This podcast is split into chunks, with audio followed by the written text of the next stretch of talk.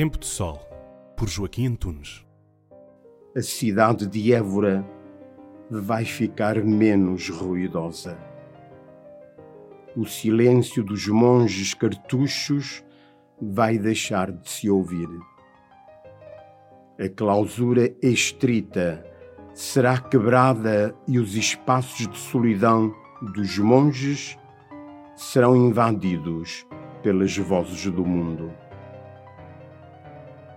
59 anos depois da entrada dos monges da Cartucha no mosteiro de Santa Maria Scalacelli, os portões do mosteiro abrem-se para que quatro monges venerandos viajem até à Espanha por falta de vocações que lhes sigam o exemplo.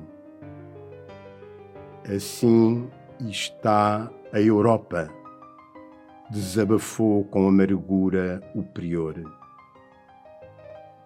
O país perde o único mosteiro contemplativo masculino. A cultura contemporânea enche de ruído a vida das pessoas, porque tem horror ao silêncio, à contemplação e à solidão orante.